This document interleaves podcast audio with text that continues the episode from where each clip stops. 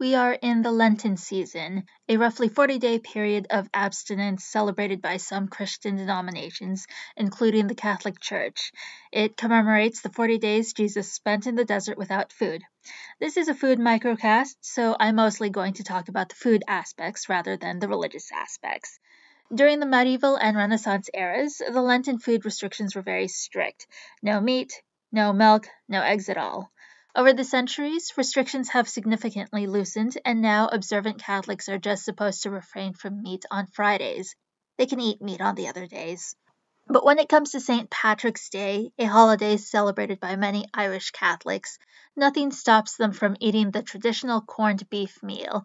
Every so often, St. Patrick's Day falls on a Lenten Friday when people are not supposed to eat meat but bishops can give special dispensations allowing observant Catholics to otherwise break the rules. Such is the case in many areas around the world with significant Irish populations. This is the only holiday that routinely gets a Lenten exemption.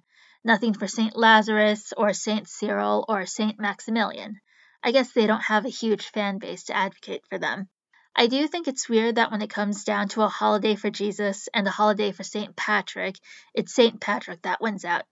But then again, I don't observe Lent. I like food too much. I hope you enjoyed this episode, and thanks for listening.